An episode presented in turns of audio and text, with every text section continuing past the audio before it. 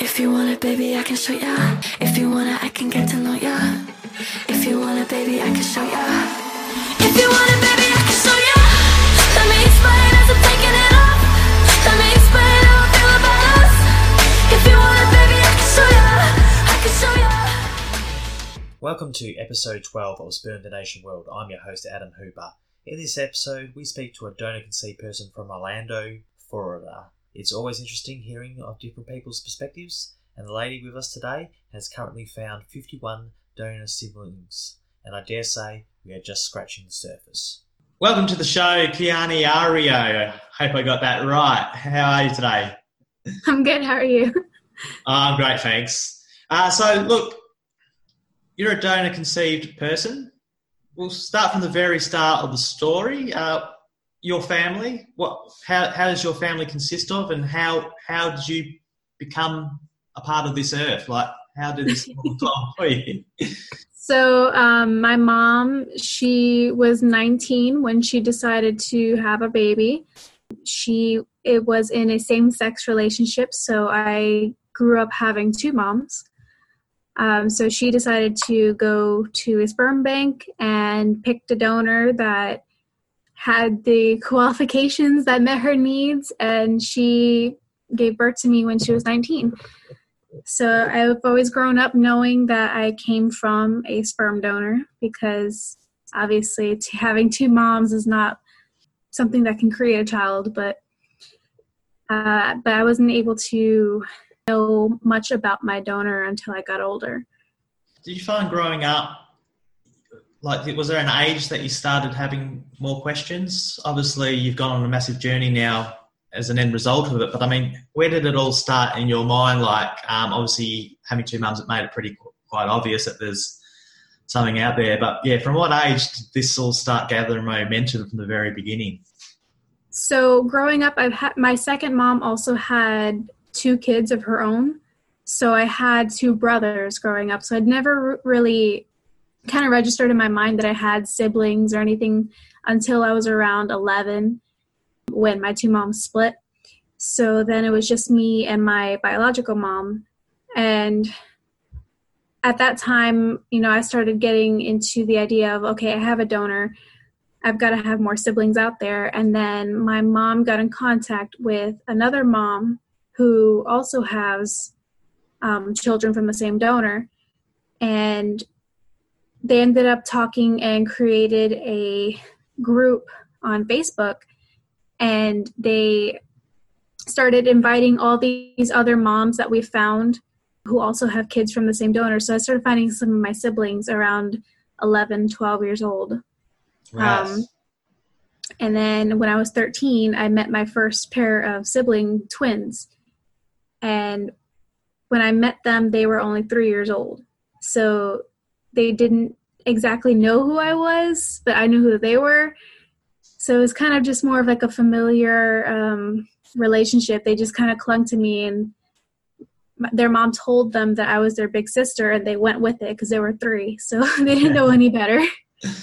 No, you know, the thing is, it you know, there is some ups and downs with being donor conceived, and I guess there's some magical parts of these stories and magical moments that you get to have as well, resulting from it. So, uh, yeah, that did sound pretty special. I mean, so you've got your mum picked donor twenty seven fifty seven. Is that Mhm. I, otherwise known as two thousand seven hundred fifty seven? so uh, basically, that's um a starting point for you when you went on your search? Is, is that what you you know when you're on your, your forums and all all that sort of stuff you you, you put out there as uh, hoping someone can go that number rings a bell and inquiry? Is that is that how the majority of people do come for you know find, it? Yes, so I found a lot of my siblings um, from that number uh, on the donor sibling registry. So on that site, you would enter in that donor's um, profile number, and you'd find families who match up with that same profile. They use two conceived kids, so that's basically the starting point of how I found my siblings. And then um, from there, other siblings did like DNA testing, and that's how we found others. I think we'll, I think we'll quickly go back to your donor because I think there's so much more we can talk about your siblings because I mean there's obviously 50 of them to talk about, or at least 50 we know 51 I think you're currently up to. 51. Uh, yeah, and so your donor, you, you've obviously he was probably one of the first of, of all these these outer connections that you you first linked up with. Yeah, yeah, I did. And so you've you've met him. Uh, what was the experience? What what age were you when you met him, and what was the experience like? And you know, was there butterflies or you know any emotions that you had to go in the lead up, or you know, uh, you could easily chicken out, or is this something that let's jump in there and find out what's happening? Like how you know how. Uh, I've been dreaming of meeting him since I was super young, so I've always looked forward to the day that I was able to meet him. And I was only allowed to meet him and to contact him when I turned 18.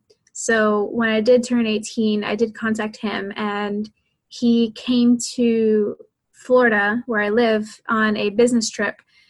And so I was able to plan and coordinate a day where I can go and pick him up and meet him at his hotel and do something for the day.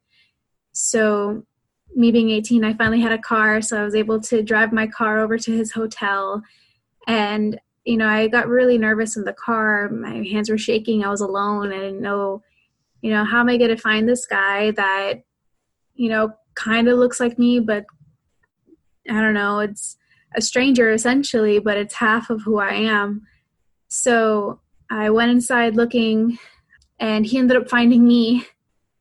And I, you know, at that moment I was really nervous. Like I didn't know whether or not to shake his hand or do I hug him or you know I don't know if he's like a personal don't touch me, don't come into my bubble kind of person. I don't know who he is. But eventually he saw that and he kind of just opened his arms and gave me a hug and that kind of calmed me down. And ah. um, from there we kind of just got to get to know each other and initially we had that conversation of like you know i don't hope you don't expect anything from me i'm just a donor and you're just like an offspring that came from something that i did 20 years ago so like there wasn't like an instant like oh my god father daughter relationship but it was more of just getting to know each other on a personal level so that was cool uh, obviously, you know, when you both meet each other, there's that conversation of I'm just a donor. Uh, you know, trying to keep that sort of professional, I guess, distance uh, in a way. Have you found that your, I guess, your relationships progress? I mean, maybe not to a stage of calling daddy or anything like that, but do you feel like you you has become more closer now, and there is Definitely. sort of a family sort of relationship to an extent in some you know, evaluation? At first, like he would feel distant and he would call us his offspring because it wasn't like it was a little bit detached like because we had no kind of relationship but now it's been about four years since i've met him and now he likes to call us his ducklings because he feels like there's a whole bunch of them that he helped create, and it's a little more lovingly of a nickname for us rather than to, for him to call us his children because he didn't raise us. So that's his way of feeling lovingly towards us. Well, if you get 101, he can call you Dalmatians. Eventually. Yeah. Uh, so, you know, he when was the last time he donated at a clinic? And uh, he told me that he donated in 2007. Okay, and he he obviously did it a lot of times. Yeah, so they okay. This is what he told me that um, he first donated in 1995 till 2000, and then he stopped donating. They, he like retired, but the clinic itself, they asked him to come back in and donate more for more families or families who already have kids to have more kids from the same donor. So he came back in in 2007 and donated again, but I guess the company didn't they registered him as a new donor with the same number, so they opened him up to more families. And so new families got to have new kids from this old donor.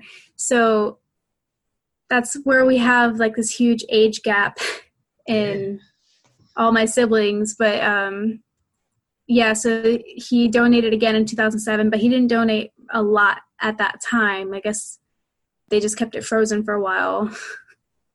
How did he, or did he know, or was did they make it aware to him, like how many donor siblings um, that he's helped create? Like, did he have any idea in his head that, like, when he went back or uh, when he met you, that you could, you know, was there any conversation going like, I wonder if there's five or ten of you? Like, was there, or you know, did he have any expectations of how many of you so, little ducklings he, are out there?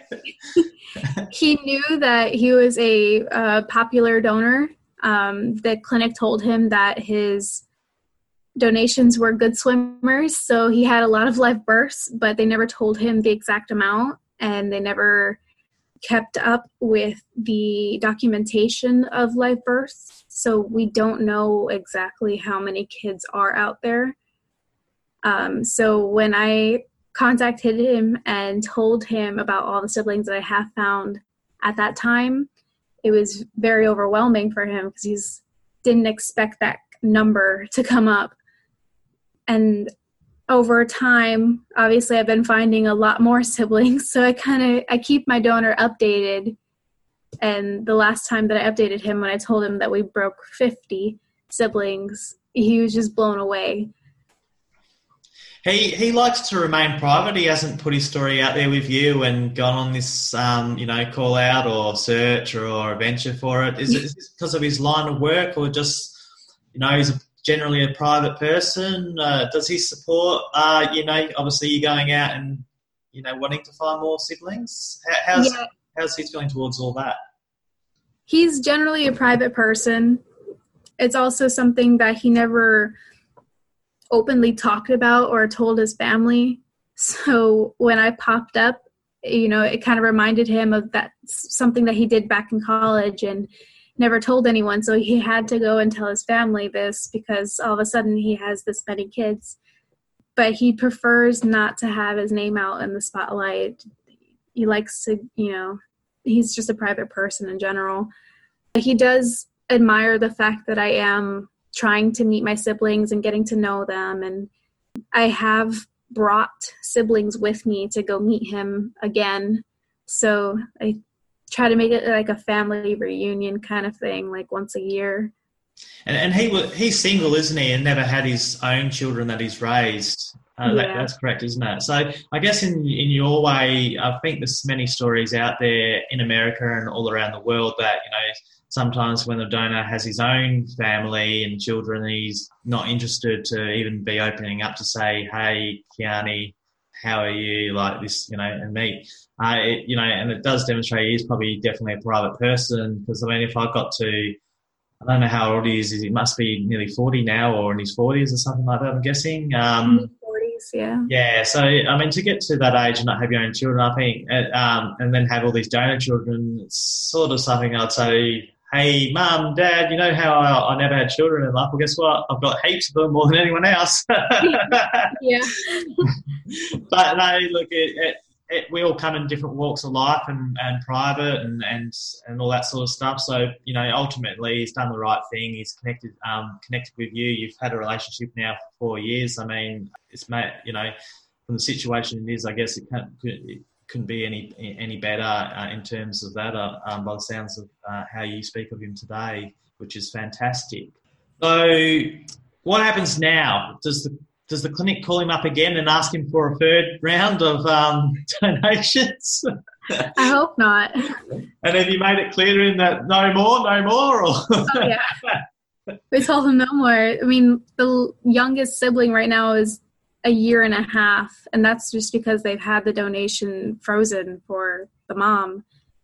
Like that's her second kid from the same donor and i'm like okay there's a huge age gap between me being the oldest and the youngest being one year old. Like that's enough kids. That's an, that's a long amount of time for my donor himself to be in the business of meeting all these kids that want to meet him you know?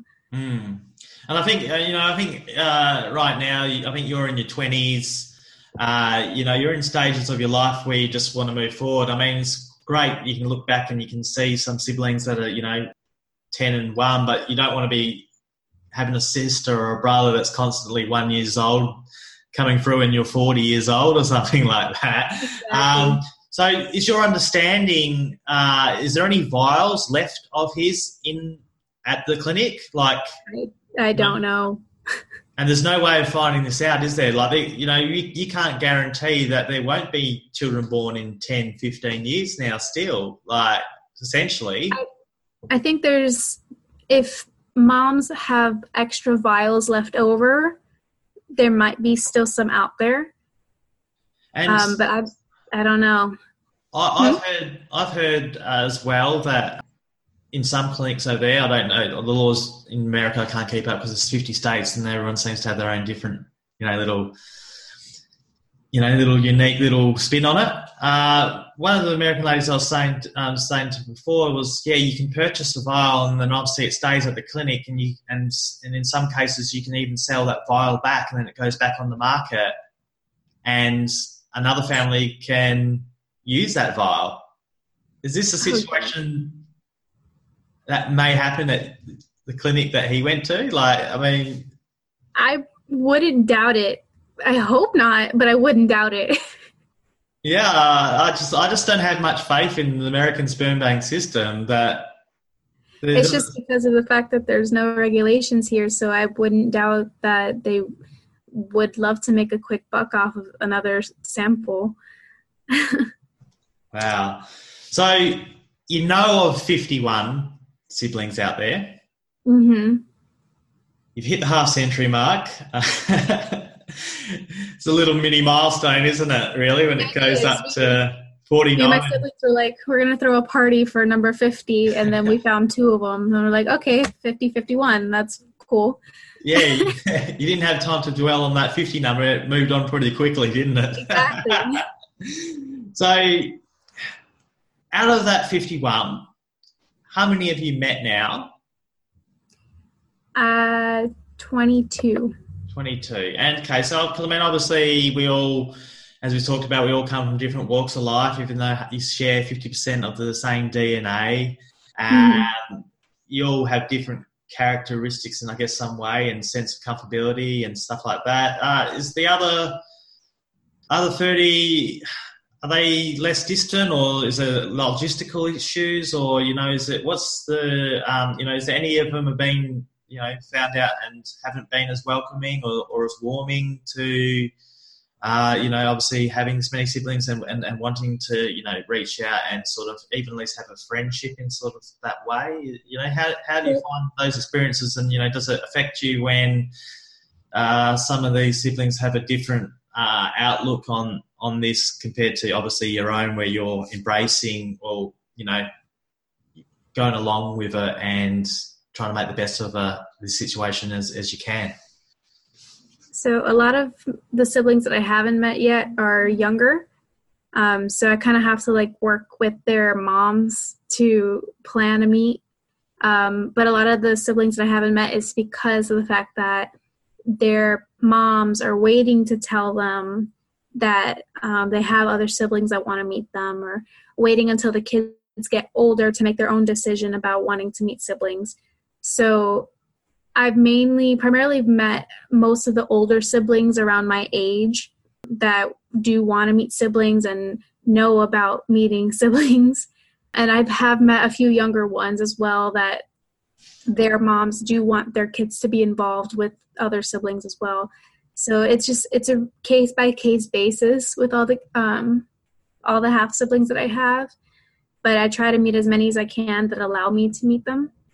I am planning to meet a new sister next month. So she we just found out about her a few months ago and now she's buying a plane ticket to come and fly down to meet me and stay with me for a weekend. Wow, that's, I mean, it, it does does offer some magic, doesn't it? Being um, Yeah, it does. you know, I mean, fifty might be too much in, in many people's eyes, but you know, do you, would you say that you're psychologically affected in a, such a negative way? I mean, obviously, you say that you know there may be too many, but it's, it's not beating you down, is it? Having this many siblings, it's it could be a bit more ideal, but you wouldn't say you're mentally affected by any of this, would you? Or No.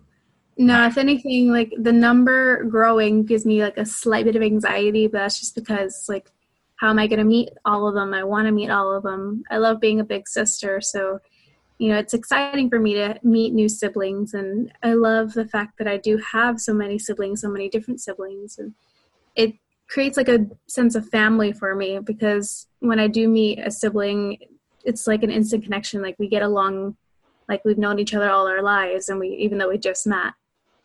So it sounds like, you know, the issue isn't the amount of the number, it's the amount of time you're able to, you know, spend with those each sibling then because it's uh, obviously has to be divided more. Um, yeah. You know, they people say, oh, people have these, you know, these children have or these adults have been going to see have these psychological uh, effects and stuff like that, which um, I think is a bit, you know, can be a bit over the top the way the media try and portray that. Uh, well, I think depends on how they were raised. Yeah, yeah, exactly. I mean, yeah, I do, I do understand there's a lot of donor conceived people that didn't find out from the very beginning, and that and that became hard for them. But um, yeah. But in your situation, and that's what I meant to say in this instance, uh, not in general, overall, that um, coming from your background and knowing from day one, I haven't seen a lot of, I haven't seen any uh, uh, person grow up uh, with a negative uh, review because they've known from day one. So it sort of just became, it was always normal to them. Yeah. Um, so you've met a few would you say any of them are like new new best friends now, or you know, like they feel like a best friend, or um, to have that sort of extra, you know, I mean, obviously you've got your own friends and your own life and your own inner circle and that, but does it feel more special when you've got a, a sibling that is a best friend? I do. So about three years ago, um, it actually just came up in my memories recently on Facebook, but I found out about my one of my half sisters whose name is Joanna. And she actually she just found out about being donor conceived when she had turned 18 so she didn't know growing up. And she just came about knowing it. When she turned 18 her grandmother told her. And so she went out to the clinic and you know asked them to tell her about her donor and find out about siblings and she found out about me and so we found out together that we we only lived about an hour away from each other. So within a week of finding out about each other, we decided to meet up and we drove halfway to meet each other and then ended up driving overnight on a road trip, getting to know each other overnight to go and meet our donor. And so we ended up spending about a long a little bit of like 3 4 days, a long weekend driving to like about eight hours up north and then eight hours back coming home. And we just got to know each other a lot over that weekend. So from there on out, over the past three years, we've been hanging out more and more, at least every month. And every time I find a new sibling, I would call her, and you know, she'd always want to go with me to go meet them. And so I definitely like I have grown into that sister relationship with her, where I want to tell her everything, and I want to spend time with her and have her sleep over on the weekends and things like that.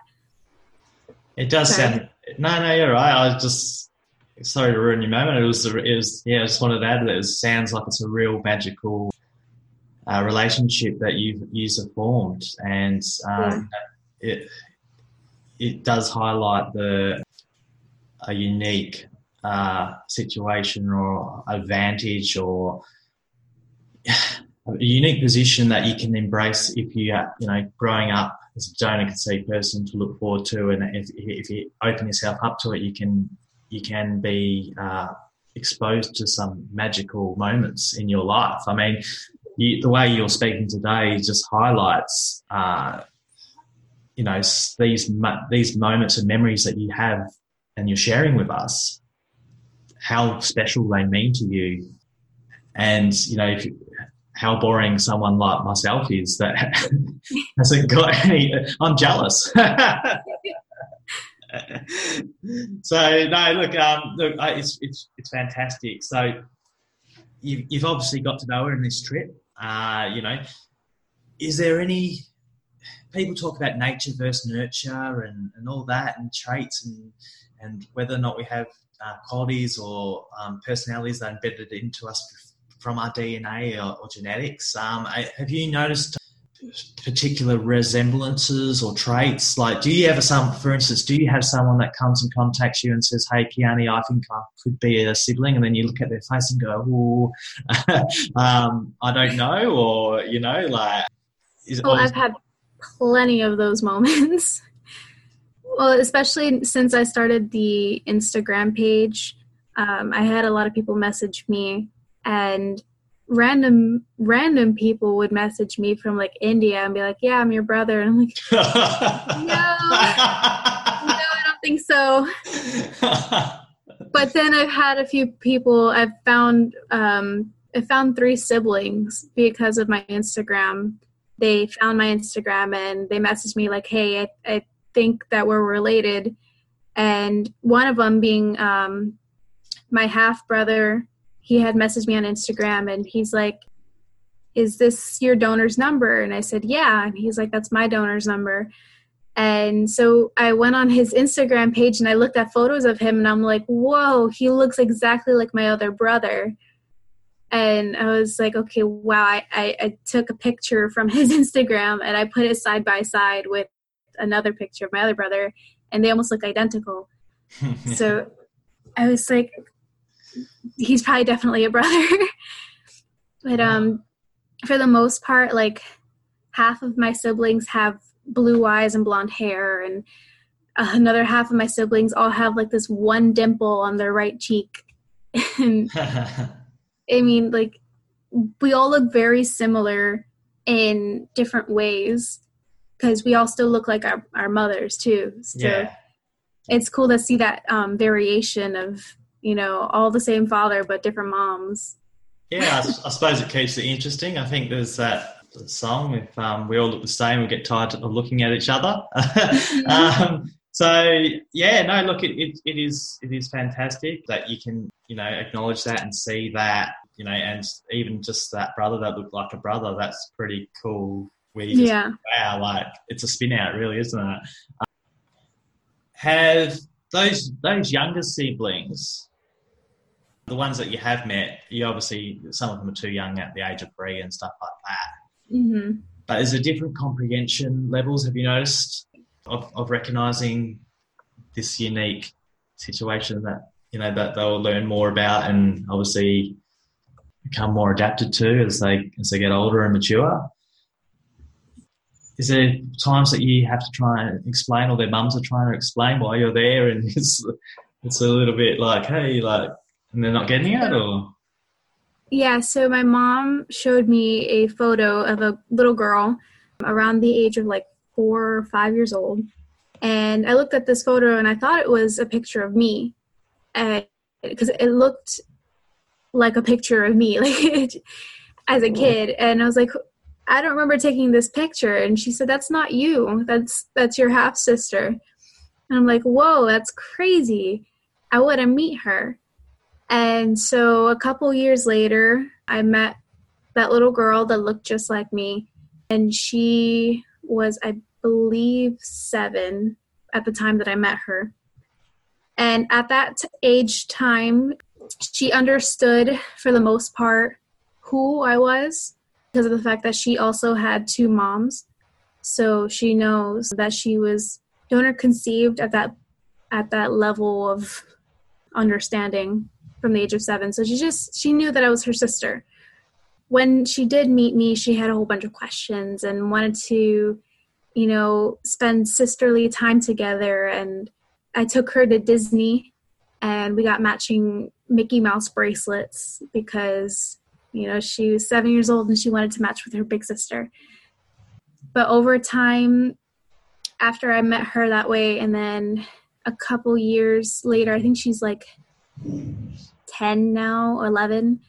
She likes to video chat with me every now and then. And the last time that I talked to her, her mom had texted me saying, asking me if I can give sisterly advice to her because she was being bullied in school.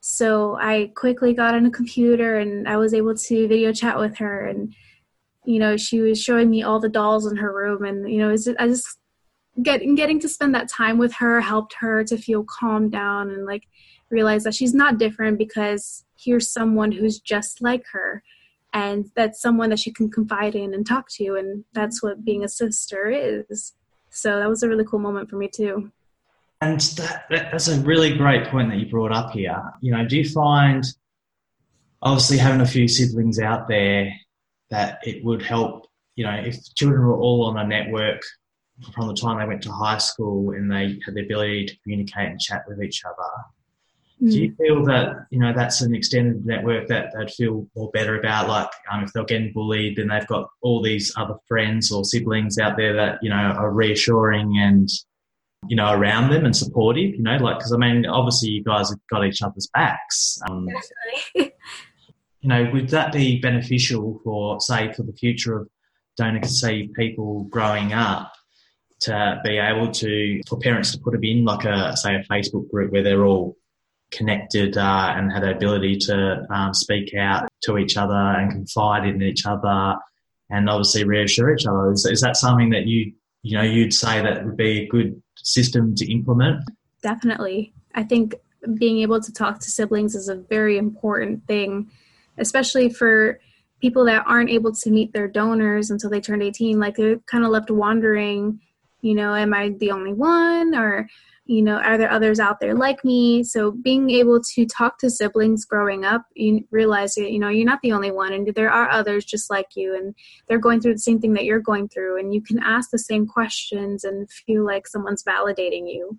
So i think it's a great idea for siblings to be able to have some sort of communication growing up.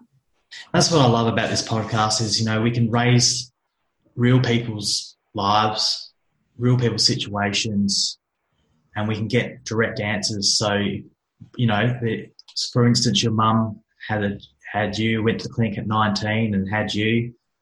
These women now, with what we've got and the resources we put out there, they can, you know, these parents can listen and go, you know what? She's had a, had a fascinating experience.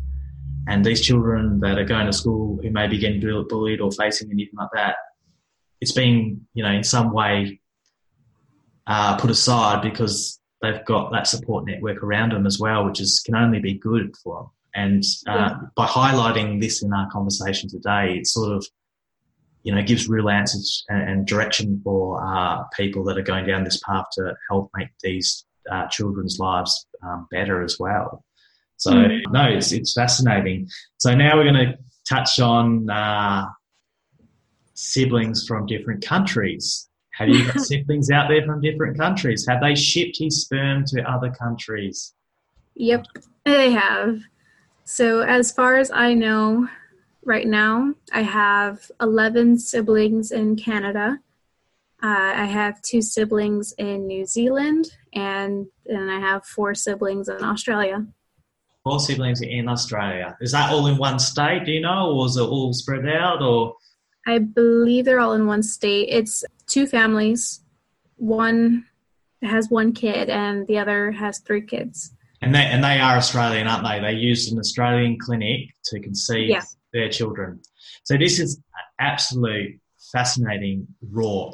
Um, the clinics in Australia, they try and say, oh, we limit our donors to this amount of, amount of families. We will import an American donor, and he will only um, he'll agree to help five or ten families. He'll sign a contract to say that. Now, as far as you know, your donor never exclusively said, "Oh, only donate to Australia or donate to New Zealand or donate to Canada." Did he? No, he didn't. Yeah, it's just wherever that uh, people wanted him, I guess. exactly, and it's just it just shows this massive loophole in this um, system that clinics try and buy, uh, abide by reg- regulations, but there's loopholes that they will just take any loophole they can. So mm. the situation is in Australia. And I think it's a bit different to America because when you go to America, you, you, you know there's no regulation, you know? Mm-hmm. so you can expect that there could be 50 plus siblings. Uh, it's just the lack of re- regulation uh, allows that. But in Australia, they preach to you that the American donors that we import will only help five families or 10 families or uh, agree to a piece of paper. Now, they uh, even if they did sign a piece of paper, they're not bound by anything in America. Like, there's no law they're breaking. It's sort of just, uh, uh, you know, an, uh, an honest, uh, you know, thing. Yeah. Um, but we are seeing again and again that people who are using American donors in Australia, they're having more um, siblings out there than they, they were ever anticipating because, mm-hmm. and they're not warned by the clinics, hey, it's not really regulated that well. Yeah. You know, they're not being honest about that. Then they'll come in and they'll try and, you know, have a dig at Australian online donors who know who, who know who they've helped, who are honest with how many people they've helped. And they're not being honest by saying, that there could be more siblings out there. They're trying to say, no, there's only 510. And I just mm-hmm. find that absolute raw. It's a scam. It's, it, and, and the psychological effects for these people to grow up thinking that, you know, there was only that many families, uh, and then to have it turned around rather than um, them growing up thinking, okay, there's only, well, I'm, I'm in America, there could be as many, so they're already open to it my mom, when she went to go and get inseminated with me, uh, this clinic over here told her that the donor would only be open to maybe 10 to 12 families maximum. And right now we're at like 32 families. Is, is that a is that a sales pitch? Is that just to you know get get them in the door and get business? Is that Pretty why much. Yeah, yeah, because it's that's not a, a legal regulation. That's just something that they, I guess, say to make you feel better. like yeah. I should only have a maximum of twenty siblings. Yeah, you know that's that's all what they told her, and obviously that's not the case here. No, it's it's it's definitely not the case. I mean, that's and that's what I really dislike is the dishonesty. If we're all open and honest and just say there is no system, we can't control fate, there could be this many, there could be that many, there could be 10, there could be that. But when they're purposely trying to misguide people, and because it's not on paper, it's just a verbal conversation, mm-hmm. it's just, um, you know, it's immoral uh, for them to be doing this. And, uh, you know, if people just want the truth, we just want, we just want, we just want you know, that's the situation we're in. Just let us know and we move on. Yeah, yeah. I would love to know the just the final amount of siblings that I have, so I don't yeah. have to keep finding them. Well, but that's the thing as well. I mean, look, how many? You you said there's 32 families that you so know. far. Of. Yeah, that you know yeah. of. Did what's the demographic of these families? I mean, you came from obviously a same-sex uh, relationship. Are the majority of these um, children conceived are they from same sex or single mothers or hetero um, sexual uh, so nuclear families? Majority of them come from two mom homes. A, I would say about one third of them come from single moms, and then there are like maybe three families that have a mom and a dad and then there is one family that has a mom and a transgender dad. Wow. So, look, these are big numbers, aren't they? I mean, when you see only three families coming from a traditional mother and, and family, uh, father environment, uh, and I'm, I'm noticing this more and more uh, when donor conceived people are going out and finding their their you know their their extended families or siblings out there. Um, the reason uh, there's so little of these children um, or adults or whatever they are now, or you know wherever the stage is in their uh, their age, uh, what we're finding is is there's very little heterosexual couple donor children or donor adults coming out and saying, "Hey," and to me that's saying that these fathers have not told them that they are donor conceived. Yeah. And and when you look at the demographic, there's more heterosexual couples back then that went to the clinics than there was same sex and single mothers. Yeah. So realistically, you've probably got, you know, over at least over double that, you know, like even probably uh, two thirds that if you look at it in that ratio. I mean, there's probably kids that will never even find out that they're donor conceived, and I'll probably never know about them, you know? And that's the real sad point of this story. I mean, like everything else we've, you know, we've taken on and we've shone in a positive light. And, you know, there's some magic moment, moments that we've spoke about and highlighted today, but this is the real dark part of this story is you will know and you'll never, you know, your quest of finding siblings will never end essentially because, well, because there will be always one out there that doesn't know. And there's not a system, there's not a system for you to go, okay, there's one person left that doesn't know. Like you don't know how many don't know. Yeah, I don't. And that's that would be if anything, the only negative issue in your mind, I guess, that when you when you try and you know comprehend or uh, think about that situation and in, in that effect, um, and I, and that's what I just think about donors that, uh, well, not donors that go to clinics or clinics that take donors without this regulation or monitoring system. That they can't provide these people with answers. Whereas mm-hmm. you choose an online donor now, you pick one with a good system that you're happy with. He knows which families he's helped. And there's never there's never any doubt. Like there's no how many people don't know because yeah. everyone knows. And it's just it really irritates me that that and, and you know, people try and say that oh, um, online is unregulated, but the way I've seen it is we are actually more regulated than the mm-hmm. clinics. And in Australia, they can try and say we are regulated, but no, the majority of the sperm they import is from America, from an unregulated source, and they choose to pass on the cost, the extra costs. So they don't mind. Mm-hmm. It's unregulated no matter where what they say, they're unregulated. And oh, it just yeah, it's it really gets my blood flowing.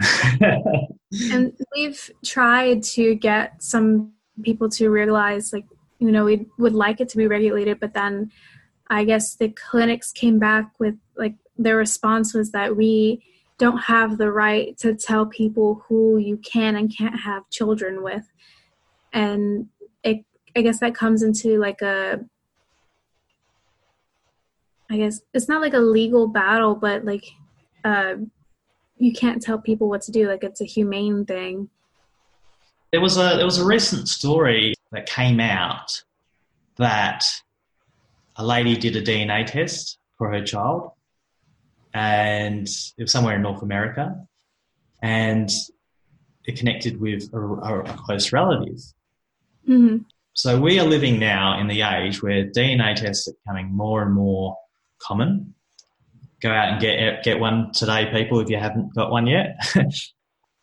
Clinics can't honestly say to a donor that you you're going to remain anonymous now because you can't you know, remain anonymous. You can't, and it's going to come if you're a donor that's donated a clinic and you're doing it for college money to fund you through you've got to expect now that when you pay, get paid to go and do this service, that you're exposing yourself now with technology that you are going to be found out. So you've got to decide when you donate today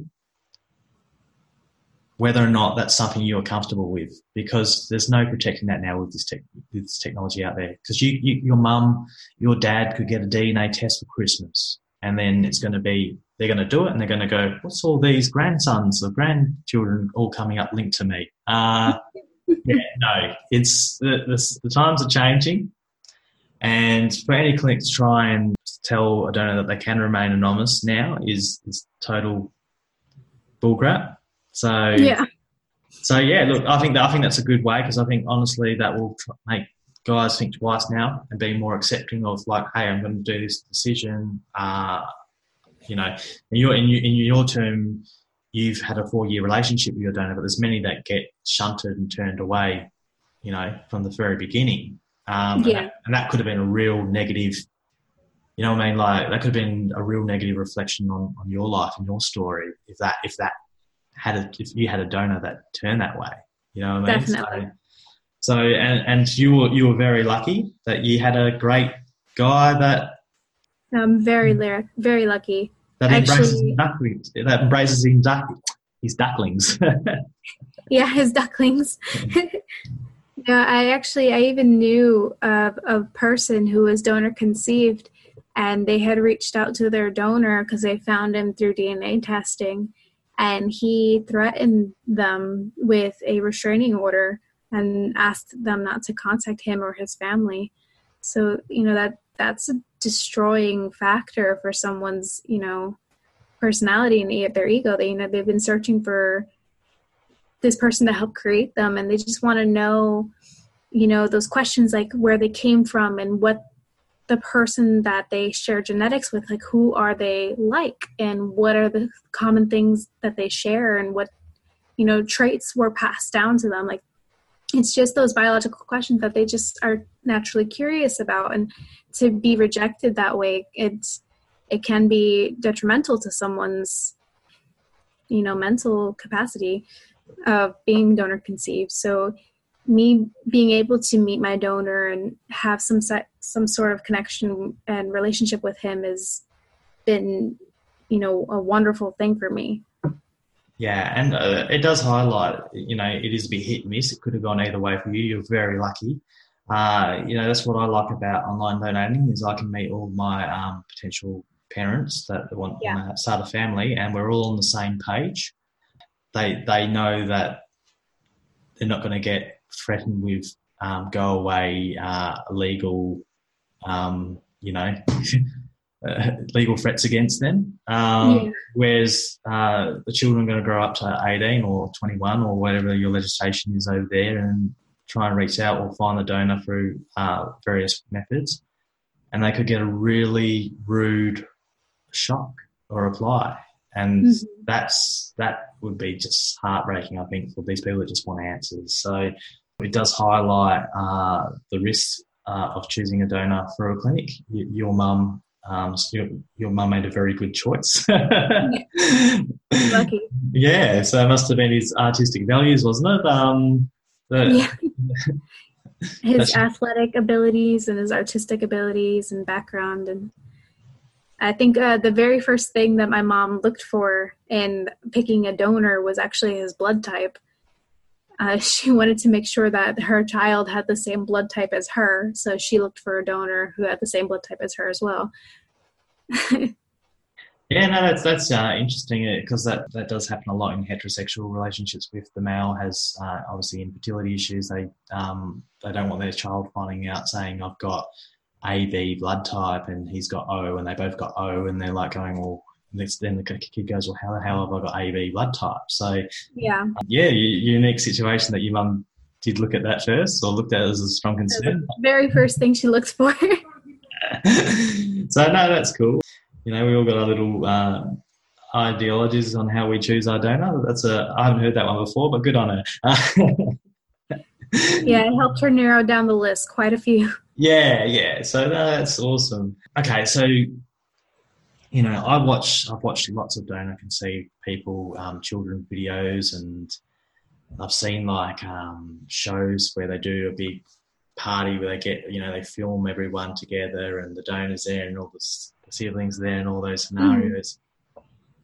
And from watching it, I see uh, there's the donor, but he's the un. You know, where you, when you grow up, your parents are uncool. You know, like the uncool father. But Yeah, um, and you see all these videos, and and obviously, as a donor conceived person, yeah, I mean, obviously, you, you acknowledge him being a donor, and you got a relationship with him, and all that.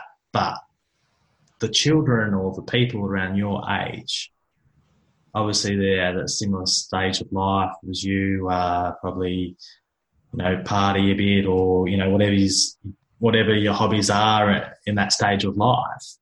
hmm Is there more connection between the siblings than there is with the donor uh, in terms of like friendship speaking and uh, the bonds that you form?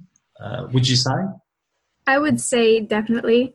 I know that I've had a lot more deeper conversations with my siblings than I would with my donor.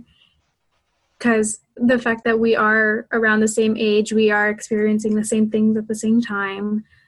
The fact that, you know, we come from the same era, I would say, like the same time frame of when, you know, having two moms wasn't a common thing back then because, you know, gay parents weren't legal here and now they are so now there's a lot more than usual and that's something that we share in common versus like talking to my donor is more just like okay well you know how was your life growing up and how can i connect with you now? versus me with my siblings like it's super easy to find connections because we share the same things in common.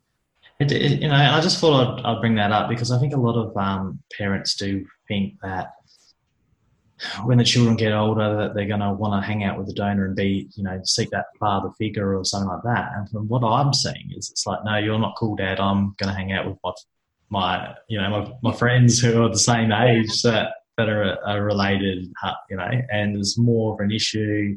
Well, it's not an issue at all, but it's more of a situation of that's more likely to happen where you, you know your a lot of your friend networks become those those people. yeah So no, no, I thought that was you know I think that's I think it's great. I think it's great for you to have that, those friendships formed as well. Yeah, but it does highlight that us donors we're uncool and the siblings siblings don't want to chill with us. So so good. Uh, so we've spoken about. We're going to reiterate it because I because I want you to connect with more. I want to encourage more people to go out there and get tested or join these registrars will come out and seek you or say, Kiani, I could be a, a sibling. So what's the go? But, I mean, we've spoken about donor sibling registry. Twenty seven fifty seven is his number. hmm Um, what DNA company test are you out on? What do you say? Do you just say, if you're listening to this today, uh, we've highlighted the fact there's a lot of heterosexual couples where uh, people just grow up believing that their dad's their biological dad. yeah Um, how do we convince those people just to go out and get a test? You know, like do you, do we say to them now on this show, look at your dad in the picture and look at you. Can you see any of it in you? If not, go out and get a test today. Do we say that, or what? what how do we motivate? You know, people to go get tested and find you and, and connect with you. How do we do this? Uh, I know that a couple of my siblings who didn't know that they were donor conceived, um, they went and did DNA DNA test because they wanted to find out what background they came from. And so, like, they kind of wanted to see what their heritage was like because um, this day and age, like, everyone's always mixed. There's a lot of interracial couples. So you just get curious and you want to know what your background is. And that's how they found out that you know their father wasn't their father and what they believed wasn't true. So it just i would say definitely um curiosity killed the cat. You'd want to figure out what your background is and who you come from. A lot of people also do it for health reasons uh, to figure out you know if you are genetically inclined to get a certain disease or syndrome when you get older. A lot of people do it for that reason as well. I personally have not done a DNA test yet.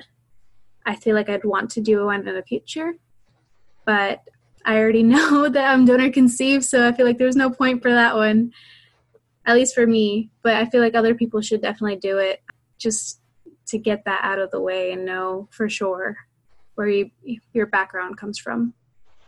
Okay, cool. So you you know you, you're not on the register, so, so no one can has that ability to say you know they do it and then fifty percent Kiani comes up matching. There won't there won't be any of that. Not for me, but my a lot of my siblings are on there, and, And they that- immediately tell me. And yeah, that will get relayed on to. I guess, Mhm. I guess essentially you're the leader in all this, really, aren't you? You're the oldest. The Yep, uh, my donor calls me the head duckling or the Oh, mother hen.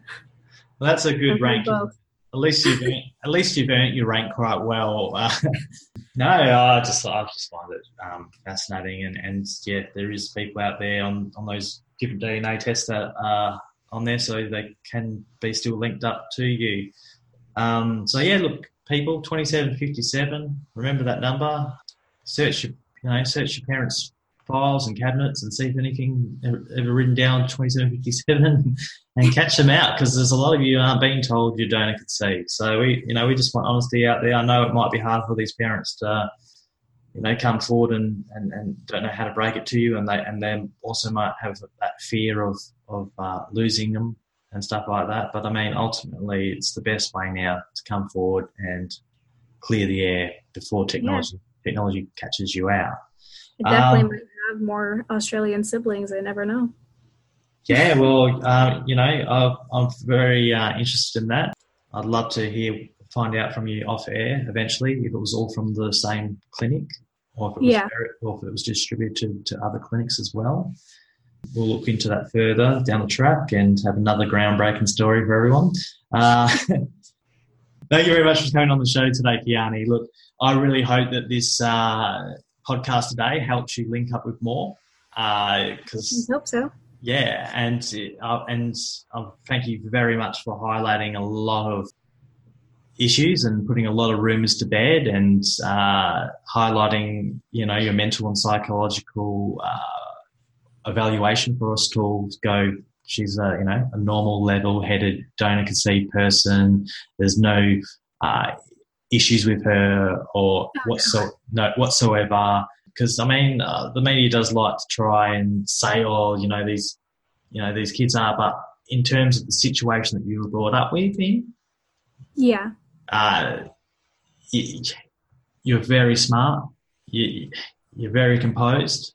You're very level-headed, and yeah, I, I mean, you're just a normal person, regardless of whether or not you were donor conceived or whether or not you, were raised in a traditional family unit. And I think you know I want to say good luck in finding all your siblings. I'd Thank love you. it. I'd love to say one day there'd be closure, but I think the reality of the system and the regulations, you know, we, we can't pro- we, we can't see that happening, unfortunately. But I hope we can get as many answers as we can for you uh, for you in the future. So all the best, and thank you so much for coming on the show today. It was a pleasure talking to you, and we'll keep in touch. Definitely. and know. Thank you for having me. Thank you. And that concludes this episode of Sperm Donation World. And since the recent interview with Kiani, she has now found a new half brother, which brings it up to 52 donor siblings, like the episode states. So there you go. If you're a bit confused about the title, these uh, siblings are just popping up like mushrooms, and it seems like every month there is a new addition to the clan. Hope you enjoyed this episode, and who knows, you may be uh, a sibling of Kiani, so go out and get DNA tested. You can find out where to get your DNA tested at www.spermdonationworld.com and other information about Kiani and the episode guide list there. You can contact her or follow her on Instagram. If you'd like to support this podcast, you can on our Sperm Donation World Patreon page. And if you're listening to this podcast via a podcasting app, and if you could give us a five star rating, that would be great. It would allow us to reach out and find more listeners who uh, might be interested in also coming on this show. And also, if you do wish to come on the show, please get in contact with me, and and we can discuss more about it. I love hearing from all sorts of people. Doesn't matter what, even if you think the story isn't interesting, I'm sure I can find something that will make you interested. All right, I'm out. See you next week.